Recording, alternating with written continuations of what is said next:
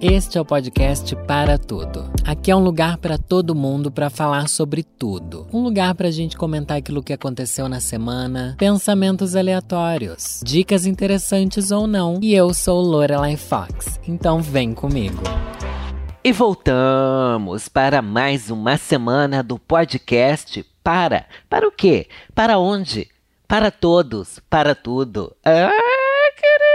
Querida! Gente, primeiro quero agradecer a todo mundo que tem ouvido o podcast. Estou muito feliz com os resultados, com a audiência, com o engajamento, com todo mundo que está migrando daqui direto para o Conselhos Ruins, que é meu podcast secreto.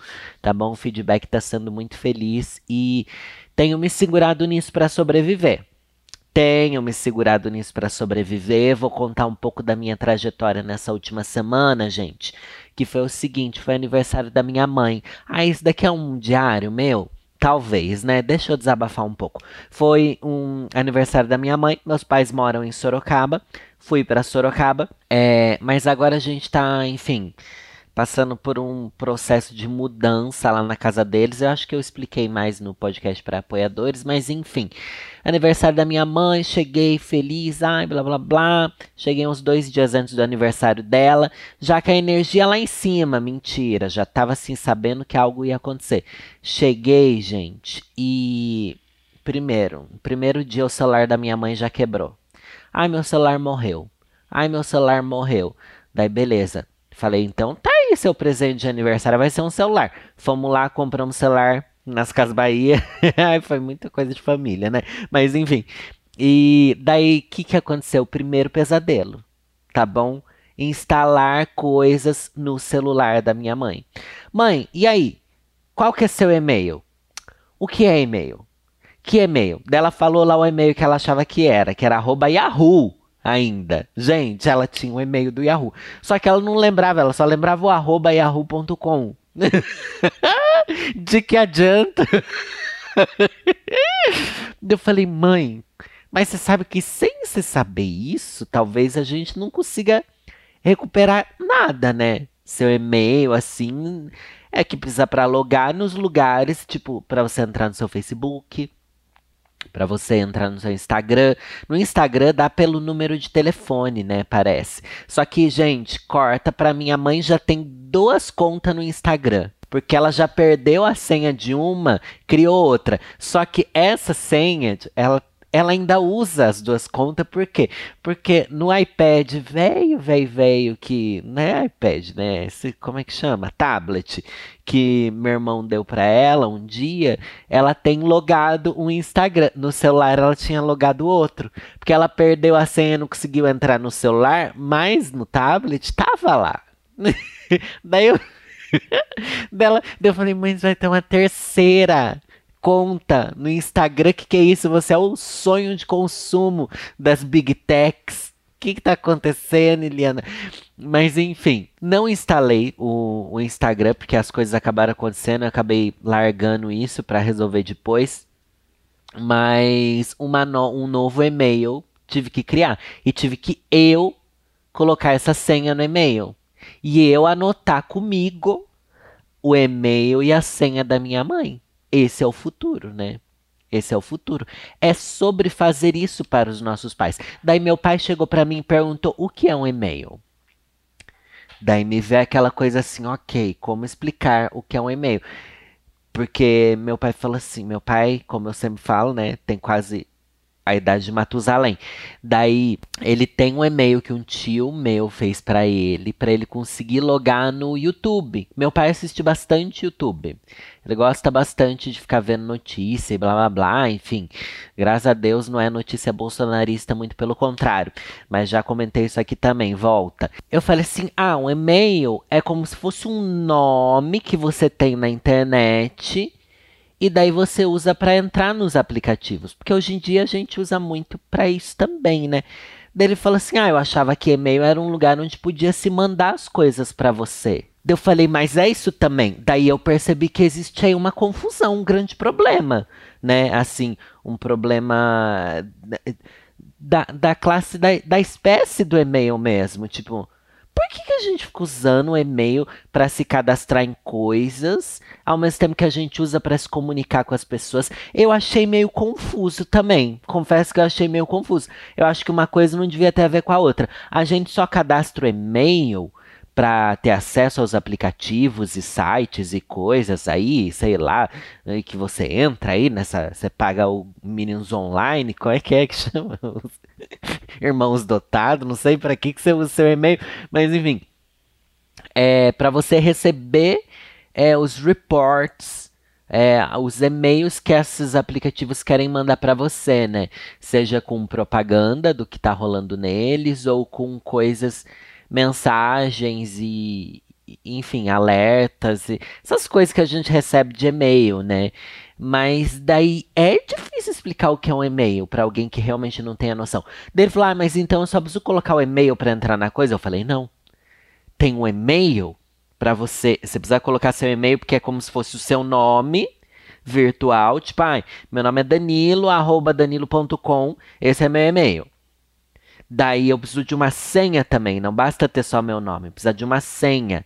Daí meu pai perguntou: essa senha é a senha do e-mail? Daí eu pensei: putz, tem mais essa. A senha que você usa para logar nos aplicativos não é a senha do seu e-mail. É a senha do aplicativo, mas você usa o seu e-mail ali. Daí eu falei assim, ai, daí eu penso assim, meu Deus, eu não sei explicar, eu só sei fazer. Isso é muito ruim, né? Porque talvez eu eu seja extremamente burro. O que é o que todos nós já sabemos. Mas, gente, não soube explicar. Mas eu acho que meu pai entendeu um pouco. Entendeu? Eu, só que eu não entrei nessa coisa do tipo, olha, é o mesmo e-mail para todos os sites, mas todos os sites têm senha diferente entre si. Porque eu penso assim, ai, não vou conseguir, pai, você me desculpa. Daí ele falou assim, ai, quero entrar no meu e-mail. Daí entrei lá no e-mail dele, já tava com a senha no celularzinho dele. Amo que a gente fala celularzinho, porque chega um momento que a gente olha para os seus pais como se eles fossem um bebê de colo, né? Mas enfim, daí já tava ali logado, e daí pensei, putz, ai, tudo bem, porque se a gente tentasse entrar no e-mail e a gente não soubesse a senha, aí eu ia ter um problema maior ainda. Aí qual é a senha? Aí como é que eu vou entrar? Aí o que, que eu vou fazer? Aí não sei o que lá. Gente, agora eu preciso preciso me organizar mentalmente para organizar a vida virtual dos meus pais, porque eu também acho injusto eles não não não terem acesso a isso, entendeu? Porque é uma coisa que eles querem. Então tô bem nessa fase, mas é uma demanda que eu não vou conseguir cumprir, tá bom? É uma demanda que eu aqui racionalmente sei que eu não vou conseguir cumprir, porque quem consegue cumprir essa demanda. E, gente, eu juro, eu me senti sugada como. Vocês sabem, né? Que vocês também provavelmente já passaram por esse momento de ter que colocar seus pais no mundo da tecnologia e eles perderem as senhas, eles não saberem de nada e achar que é uma coisa assim mais simples do que é. Porque realmente é tudo muito simples no mundo virtual. Mas se você tirar uma peça desse quebra-cabeça, se fudeu, né? Você não vai ter como. Eu falei, mãe, sua senha deve ser algum número que você, né? Tem aí um número fácil, uma coisa assim. Ai, não era nada, não era ninguém, não tinha solução. E tava só começando, viu? Por quê? Vocês sabem que meus pais lá têm dois gatos. Lá em, lá em Sorocaba. Uma belezinha desde sempre, enfim. Meu pai pegou a gatinha amarelinha que apareceu lá na casa dos meus pais, enfim, eles pegaram para criá-la, ela ficou grávida, teve os bebezinhos dela, e daí hoje em dia mora uma filhinha dela e a mamãezinha, que é a amarelinha. Só que elas pegaram que. Aqui eu vou falar de um termo bem que não faço a mínima ideia do que eu tô falando. Que é basicamente o core de todo o meu podcast. Eu nunca saber do que eu falo, mas querer falar mesmo assim. A internet é sobre isso, né? Mas vamos lá diz que é tipo uma gripe dos gatos. Daí a filha dela, a, tem a gatinha branca e a amarela, tá? Vamos contextualizar aqui. A gatinha branca, ela, era, ela é um pouco mais nova, afinal é filha da outra, né? Não tem como a filha ser mais velha do que a mãe. Enfim. Ai, onde eu tô indo parar? Mas enfim, ela pegou essa gripe primeiro. Meu pai levou ela no veterinário, passou uns remedinhos. Essa daí começou a tomar os remedinhos e tal, tava com um probleminha no olho também, passou pomadinha, começou a ficar boa, só que daí a mãe pegou essa doença. Só que a mãe já é mais debilitada. A mãe já tinha passado por uma cirurgia na perna nos últimos meses, uma recuperação lenta e tal. Essa mãe, a amarelinha, ela ficou muito mal. Nossa, ficou muito mal. E, gente, meu pai vive pelos gatos, tá bom? É a única coisa que ele tem na vida dele. Os gatos e o YouTube. Os filhos já não tem mais, né? Porque nenhum mora com ele. Mas enfim. Eu falei, gente, a gatinha tá muito mal. E eu vendo meu pai nervoso nessa situação. Pense tudo isso porque eu fui comemorar aniversário da minha mãe, hein? Daí falei, não, pai eu vou resolver isso. Aproveitar que eu tô aqui, eu vou resolver isso. Vou levar essa gata no veterinário. Ai, mas eu já fui. O médico, porque daí ele tinha levado só a mais nova, essa mais velha ele não tinha levado. Só que ele tentou dar os mesmos remédios da mais nova para mais velha, só que a mais velha não aceita, a mais velha é mais chata, a mais velha é isso, é aquilo. Daí eu falei, gente, eu vou resolver. Eu tenho que resolver. Porque também tem aquilo, né? Se fosse da minha vida, eu não ia conseguir resolver mais da vida do outro e da vida do gato, principalmente. Eu vou resolver, óbvio que eu vou resolver. Daí descobri, gente, agora chegou o assunto que eu realmente queria falar, que eu era muito leigo, tá? Muito leigo no assunto de felinos. Eu não sabia que existia é, clínica veterinária especializada só em gato. Eu achava que toda clínica veterinária era para bicho, para gato, para cachorro, sabe?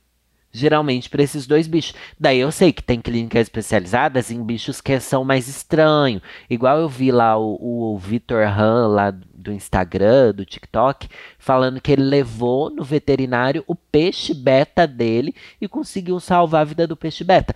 Eu pensei, nossa, isso daí é uma coisa bem específica, mas eu achava que no geral era assim. Todo veterinário cuidava de gato e de cachorro ali no mesmo patamar, mas não. Daí eu falei, nossa, pedi ajuda para minha amiga Lívia. Lívia, o que, que, eu vou fazer com esse gato? Indica aí um, um, um veterinário. Ela falou: você tem que ir num veterinário especialista em gato. Faz toda a diferença pro gato. Eu falei, o que, menina? Ela falou, é, querida. Eu falei, ah. Daí descobri lá em Sorocaba onde tinha, levei. E daí foram só revelações. Foram só revelações que eu vou trazer aqui para vocês. Primeiro, a veterinária diz que quando você faz o curso lá de medicina veterinária, você não faz uma. Você passa a maior parte do curso aprendendo mais sobre cachorro do que sobre qualquer outro animal. Então, a maioria dessas clínicas que não são especializadas, elas tratam os cachorros, como os, os gatos, como se eles fossem pequenos cachorros. E, na verdade, é completamente diferente, né? Não tem nada a ver diz que para você tratar de gato, você precisa fazer a especialização de, de, de um outro tipo de extensão de curso, uma coisa assim, porque fala-se menos de gato do que de cachorro. De cachorro eles falam muito mais. Enfim, eu já achei isso um absurdo. Eu já quis quebrar tudo, aquelas bem loucas, né? Eu já quis quebrar tudo. E daí cheguei lá, deixa eu falar o diagnóstico da gata, né?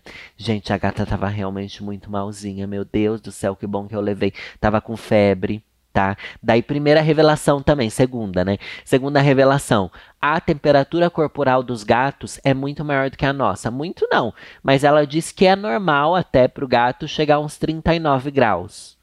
De sem isso ser febre. Eu fiquei assim, meu Deus.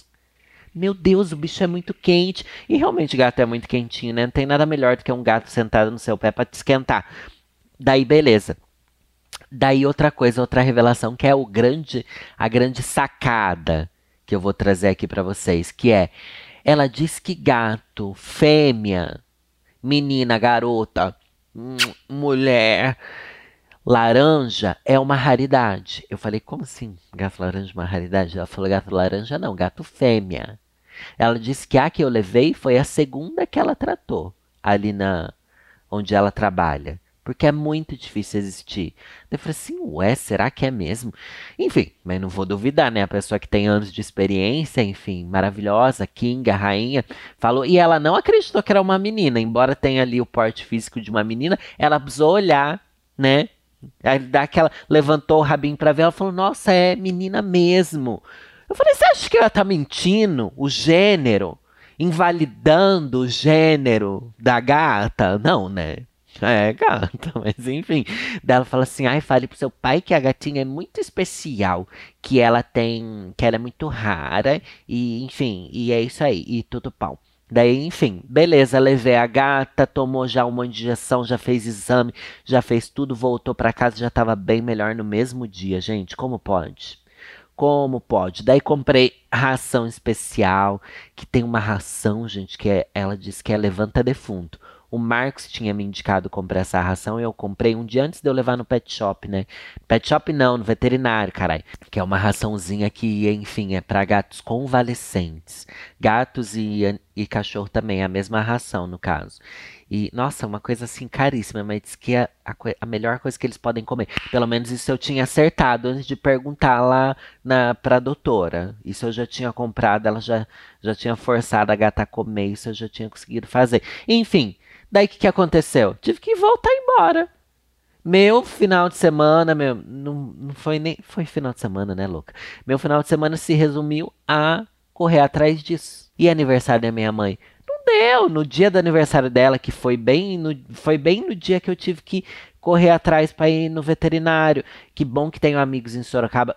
Um beijo, Lucas, que me ajudou levando, tá bom? Com seu carro maravilhoso.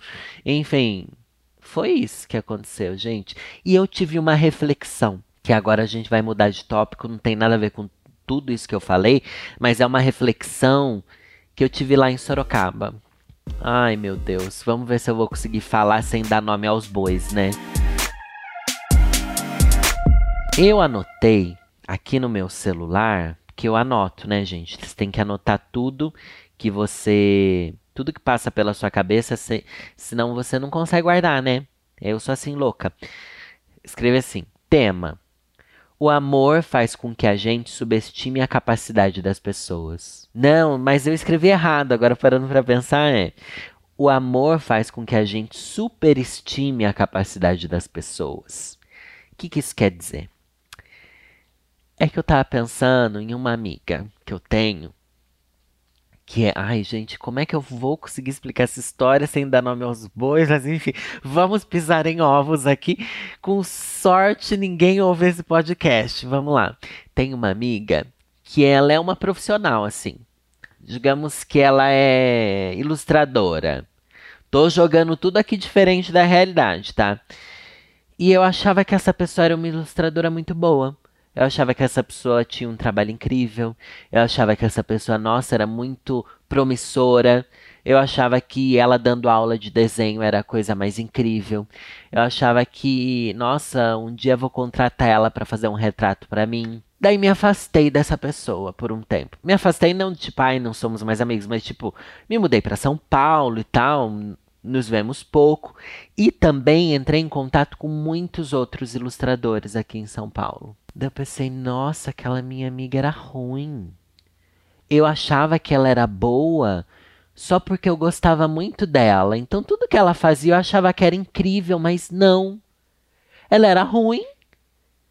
Isso me pega muito porque eu já quis ajudar ela, já quis pedir para ela fazer um desenho para mim, não sei o que lá. Mas hoje em dia eu olho o que ela fez e eu penso, nossa, é ruim.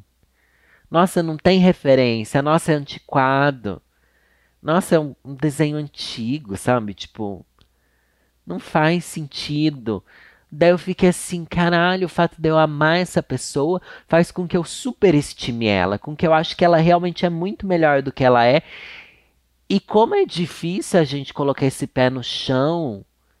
E não que eu acho que as pessoas têm que ter esse valor é, baseado no trabalho delas, tá? Mas eu tô aqui falando que isso não mudou nada a minha relação como amigo dessa pessoa, mas mudou meu olhar sobre o trabalho dela, que é uma coisa muito específica. Mas, mano, e aí? O que, que a gente tem que fazer? Como não se deixar enganar por essa pela ótica do amor, né? Que daí dizem assim, ah, o amor é cego.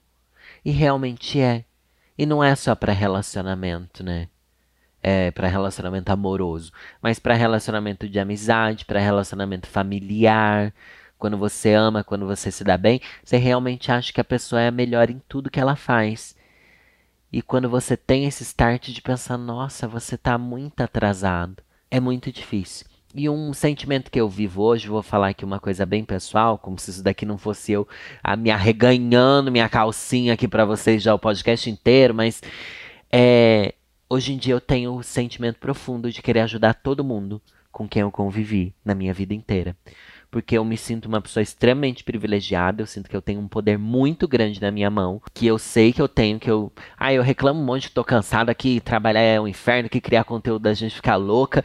Mas, gente, esse é meu super poder, eu não quero abrir mão dele por nada, porque eu sei que também tá todo mundo louco e reclamando do trabalho em qualquer profissão, então tudo bem. Mas a gente tem que enxergar quando a gente tem algo muito bom, e eu enxergo isso, eu valorizo muito isso. E eu queria poder proporcionar isso para os meus amigos. E daí para essa amiga ilustradora eu queria também, mas não tem como. Porque não teria como eu incentivar pessoas que eu sei que. Nossa, eu tô sendo muito ruim de falar isso. Eu tô me sentindo bem mal. Mas é uma reflexão que eu queria que vocês tivessem também. Não tem como incentivar o trabalho de uma pessoa só porque eu gosto dessa pessoa, sendo que o trabalho dela é ruim. O que, que eu vou fazer e não existe essa conversa, né? Essa conversa é impossível. De, ai, amiga, seu trabalho é ruim, vamos tentar dar uma, uma atualizada aí, né? Você tá lá em 1995 ainda.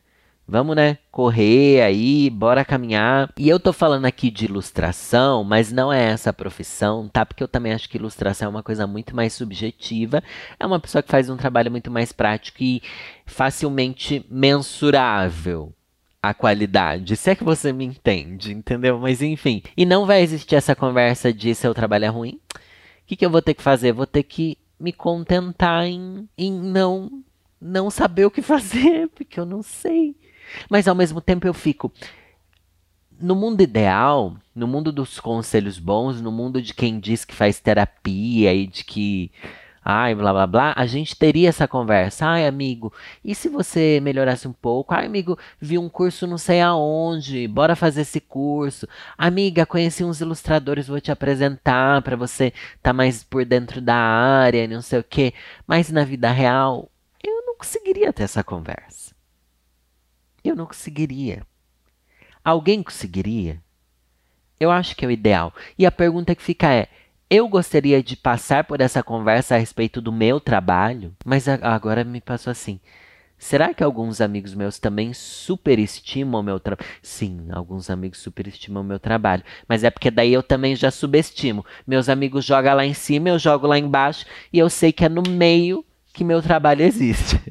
não, não jogo tão embaixo, vai. Não, eu jogo, mas depende de qual parte do meu trabalho eu jogo lá embaixo. Ah, Algumas não. Mas enfim, eu não sei o que fazer, gente. Eu tô nessa, nesse sentimento muito ruim. De eu ter uma amiga que, que eu achava que era muito talentosa e com o passar dos anos eu percebi que não era. Ela é só minha amiga, tá? Ela não é incrível profissionalmente. E, e sabe um problema nisso? A gente tá vivendo Ai, nossa, que problematização, né? Mais péssima que eu tô fazendo. Mas enfim, a gente vive num, num mundo onde as pessoas que têm relações próximas são favorecidas profissionalmente.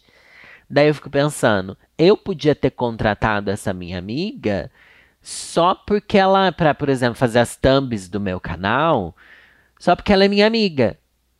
Não porque ela é boa mas porque ela é minha amiga. E não é assim na maioria dos trabalhos. Ai, é o filho que trabalha para o pai. É o, sabe, essa coisa de nepotismo. Nepotismo é isso, né? Não estou confundindo, mas deve ser. Enfim, de pessoas que estão ali tendo cargos onde elas desempenham uma função que precisa ser incrível, mas elas só estão ali sendo medianas porque elas têm um contato, porque elas são amigas de alguém. E agora até me sinto feliz por eu não ter não ter tomado essa iniciativa, tá? Porque eu acho que, por exemplo, o ilustrador que trabalha nas thumbs do meu canal, ele é super talentoso, super querido, super proativo, super antenado, enfim, e é sobre isso também. É, é que eu tô dando um exemplo que não é um exemplo que faz sentido dentro da minha história, mas enfim. É isso, vamos abrir o olho para saber se a gente não tá superestimando as pessoas que na verdade são medianas ou ruins só porque a gente gosta delas tá bom? Fica esse recado aí para você. Agora a gente vai dar um conselho ruim aqui, como se eu já não tivesse dado vários conselhos ruins nesse episódio. Mas Conselhos Ruins é o meu podcast só para apoiadores que eu peço encarecidamente que vocês apoiem.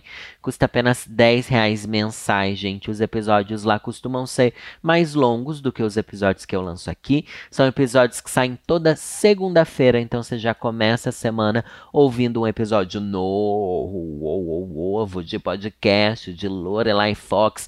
Tem link em tudo que é lugar da minha vida, tem link na descrição do canal, tem link lá no meu na descrição do meu podcast mesmo. E se você jogar aí apoia-se Lorelai Fox, apoia-se Conselhos Ruins, você vai achar, tá bom? E tem me ajudado bastante. Eu amo, amo, amo. É agradeço sem fim todo mundo que apoia esse conteúdo doido que eu crio e que eu tô amando de verdade, porque parece que é muito diferente os conselhos que as pessoas pedem lá do que os conselhos que as pessoas pedem no canal ou os casos de conselho que eu leio aqui no podcast aberto mesmo.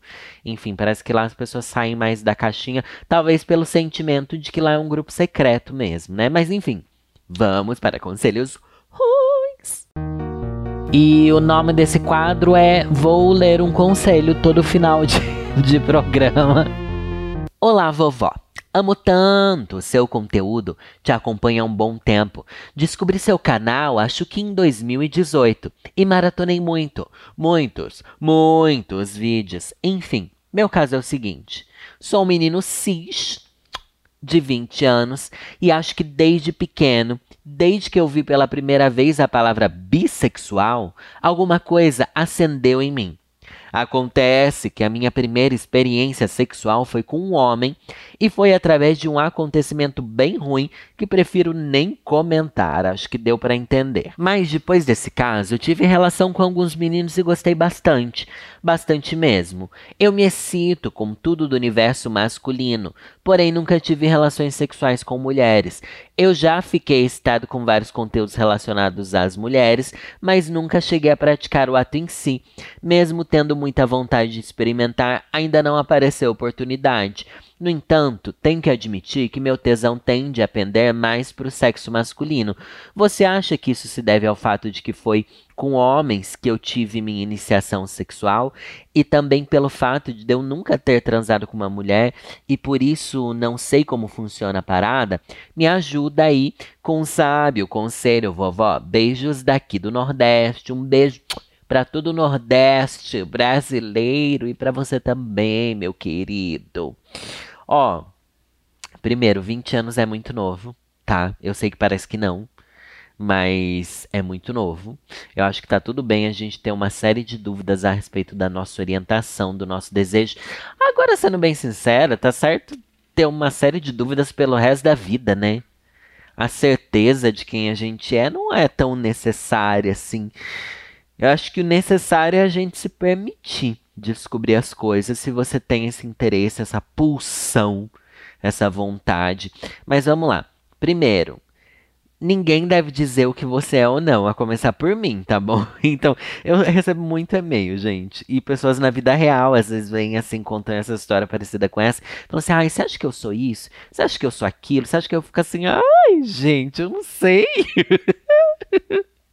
é que eu sempre percebi que eu era gay, sabe? Mas enfim. Pelo que eu conheço do mundo da bissexualidade, você provavelmente pode procurar.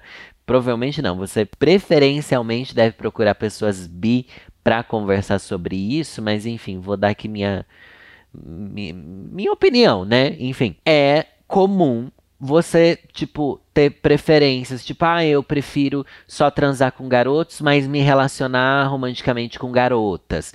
Eu tenho, sei lá, 80% de tesão em mulher e 20% em homem. Sabe? Uma coisa assim. não é tipo 50-50. Não é tipo, ah, tenho muito tesão em homem, muito tesão em mulher, quero pegar todo mundo na mesma quantia pelo que eu entendo, não é assim. E pelo que eu ouço falar, na verdade, né? Não é assim. Claro que pode ser assim também, mas geralmente não é. E também pode mudar de fases da sua vida. Você tem uma fase que você tá curtindo mais homem, depois você tá curtindo mais mulher e blá blá blá. E tá tudo bem, tá? Não acho que você tem é, essa coisa de excitação mais por homem só porque você teve mais relações com homem. Eu acho que pode ser que você seja assim só, sabe? A coisa mais simples possível. Mas também acho que é, você em breve, provavelmente, agora que está mais adulta, você vai ter relações com mulheres, vai descobrir como é que rola. E eu também acho que, assim, eu vou falar aqui bem da minha experiência, sabe? É, a gente cria uns ideais baseados nos. Você falou aqui, né? De que você vai ver vários conteúdos relacionados a mulheres e blá blá blá. Mas isso meio que. Não vou dizer que é problemático, porque porque é, mas enfim, mas é muito comum. Só que quando a gente vai para os finalmente, para a vida real, a gente descobre muita coisa que a gente nem imaginava que gostava, sabe? Então, às vezes, você experimentando na vida real, você vai descobrir um novo universo que só na sua imaginação ainda não, não existe. Então, talvez você descubra muito mais coisas excitantes na vida real do que nos vídeos que a gente consome, porque vamos ser bem sinceros, os vídeos são todos iguais, todos meio padrão, todos meio que cristalizam na nossa mente o que a gente espera do sexo, o que a gente espera dos corpos das pessoas, o que a gente espera do desempenho delas e do nosso desempenho. E o que você acha que elas esperam de você também. Eu acho que isso também pode te criar barreiras a respeito de você experimentar coisas novas, enfim. Ai, mas vai beijar na boca, vai pegar, sabe? Vai se divertir, a coisa vai acontecer. E sim, eu acho que se você sente esse desejo, você pode se considerar bissexual. Mas eu acho também que tá tudo bem você ainda não ter uma certeza, sabe? Ai, gente. Porque, ó, a gente fala muito de se assumir. Eu me assumo bi, me assumo gay, me assumo trans, me assumo e tal por uma questão muito política, muito de você estar é, trazendo visibilidade para uma pauta. Isso como coletivo, sabe? Isso é foda como coletivo. Como você vê, tipo, nossa, uma pessoa trans é, ganhando uma medalha, um, um cara gay é, no futebol, sabe? Isso traz, assim, isso é uma conquista para todo mundo. E essas pessoas só chegam nesse momento de se assumir publicamente porque elas já têm, primeiro, toda a questão pessoal resolvida e porque elas entendem a importância disso coletivamente. Mas não se sinta pressionado a fazer essa. a se assumir alguma coisa, porque você ainda está muito na esfera do seu pessoal, entendeu? Nossos casos pessoais. Então, você pode se considerar LGBT, você pode se considerar. Eu, eu costumo dizer que todo mundo é bicha no meio LGBT. É o resumo de tudo. Ai, somos todas bichas.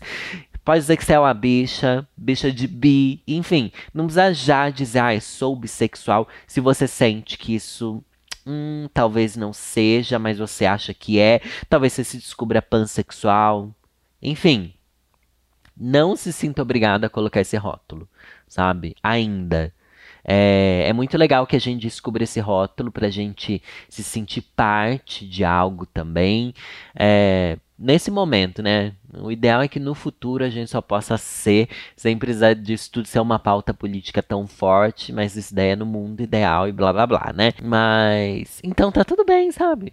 Tá tudo bem. Você tá trepando, você vai trepar com mais pessoas, você vai experimentar, sem se forçar, as coisas vão acontecer. E é isso, isso é muito novo, tá bom? Eu perdi minha virgindade com 20 anos, gente. Mesmo eu já sabendo desde sempre que eu queria garotos. Então, acho que tá tudo bem aí. É isso, ajudei. Ai, não era para ajudar, era para ser conselho ruim.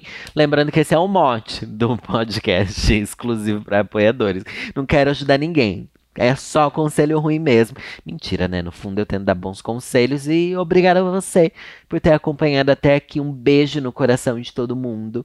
E é nessa que eu vou e tchau.